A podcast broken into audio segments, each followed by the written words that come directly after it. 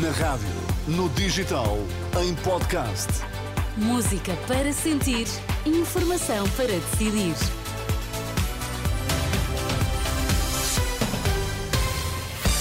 Pedro Queiro, o que é que importa saber a esta hora? O líder dos Super Dragões vai aguardar julgamento em prisão preventiva, assim como outros dois suspeitos da Operação Pretoriano. A PSP confirma que há polícias em protesto que chumbaram no teste de tiro de propósito para ficarem sem arma.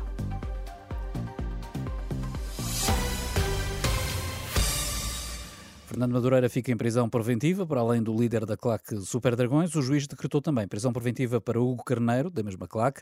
Já Vítor Catão, antigo presidente do Clube São Pedro da Cova, fica em prisão domiciliária. Outros oito arguídos ficam sujeitos a termo de identidade e residência. A Operação Pretoriano começou há exatamente uma semana. Investiga os incidentes ocorridos na Assembleia Extraordinária do Futebol Clube do Porto, que decorreu em novembro. A Direção Nacional da PSP confirma que no final da semana passada reprovaram 22 eh, dos 24 polícias que participaram em sessões de certificação de tiro no Algarve.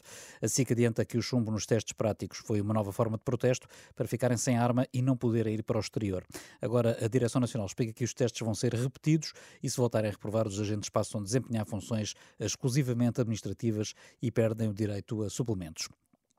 Foi, entretanto, desconvocada a manifestação de apoio aos 44 agentes do grupo operacional que foi extinto. Estava anunciada para amanhã junto à sede do Corpo de Intervenção em Lisboa, mas à Renascença, o presidente do Sindicato dos Profissionais da Polícia disse esperar que a situação possa ser ultrapassada na sequência da reunião agendada para amanhã.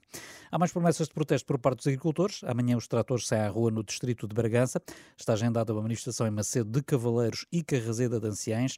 Declarações à Renascença. Ana Rita Bivar, do Movimento Civil de Agricultores de Portugal, na região de Trás-os-Montes do Minho, diz que os agricultores não confiam nas palavras do governo e querem ver medidas concretas. Os agricultores não estão minimamente seguros em relação ao governo, estão muito preocupados e além do acordo do, dos pagamentos do, do, das compensações, há também uma lista de reivindicações que nós estamos a ver ainda em cima da mesa. A política comum europeia não está de maneira nenhuma a dar resposta a este mundo agrícola que, que inclui eh, variadíssimos climas, variadíssimas eh, culturas e, de facto, o sistema como está montado não está a funcionar. Ouvida pela jornalista Marisa Gonçalves, Ana Rita Bivar diz que há preocupações específicas deste território e defende a implementação, por exemplo, de torres antigranizo sem as quais os agricultores estão sujeitos a grandes prejuízos. O líder do LIVRE propõe um aumento de impostos sobre os imóveis de luxo e, com essa verba, ajudar os jovens a comprar uma casa.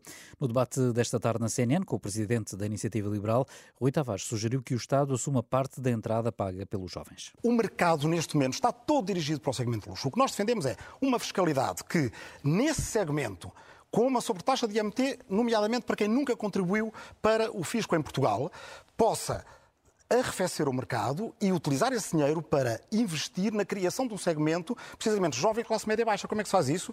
Com o programa Ajuda de Casa, que é uma copropriedade do, uh, do indivíduo e de um fundo público na entrada para o banco. Porque hoje em dia os jovens têm medo de se querer entrar num banco para pedir um crédito. E assim já têm a entrada. E essa entrada é uma parte detida por um fundo público que valoriza, que depois, quando a casa valoriza, vai ajudar outros e enquanto esse dinheiro não está devolvido, há certas condições que se podem colocar lugar. Rui reforçou ainda a necessidade de haver 10% de parque público de habitação até ao final da próxima legislatura. Já o líder da Iniciativa Liberal não fala de habitação construída pelo Estado. Em vez disso, Rui Rocha propõe uma redução de impostos para a construção, que, segundo diz, vai colocar mais 250 mil casas no mercado. Para os jovens, sobretudo, porque são eles que procuram mais casa, nós queremos mais casas no mercado. Objetivo 250 mil. Como é que fazemos isso? Licenciamentos muito mais rápidos. Hoje em dia pode demorar três anos a licenciar a construção de uma casa. Não pode ser. Segundo ponto, queremos baixar ou eliminar impostos. IMT, queremos eliminar. Habitação própria e permanente, sobretudo para os jovens, não deve pagar IMT nem imposto de selo. Não pode ser. Estamos a dificultar as condições de aquisição de habitação com impostos que já foram ditos os impostos mais estúpidos do mundo. E queremos reduzir o IVA da construção. Porquê? Porque a habitação é um bem essencial e está a pagar na construção IVA a 23%, IVA próprio de bem de luxo, o mesmo que se paga com um iate. Já sobre as contas certas, o líder dos liberais acredita que estas não ficam em risco com uma redução transversal de impostos. O Rocha garante acabar com os benefícios fiscais e privatizar a TAP e assim reduzir ainda mais a dívida e manter o excedente orçamental. Do lado do LIVRE, o Rui Tavares propõe que o excedente orçamental seja utilizado para reduzir a dívida, mas também para uma reforma fiscal que ajude os mais pobres. No futebol, em Leiria joga-se há 57 minutos, União de Leiria Sporting a contar para a Taça de Portugal, nesta altura com o resultado em 2-0 a favor dos Leões, um jogo que tem relato em rr.pt. No futebol, a Nigéria, treinada por José Peseiro, está na final da Taça das Nações Africanas.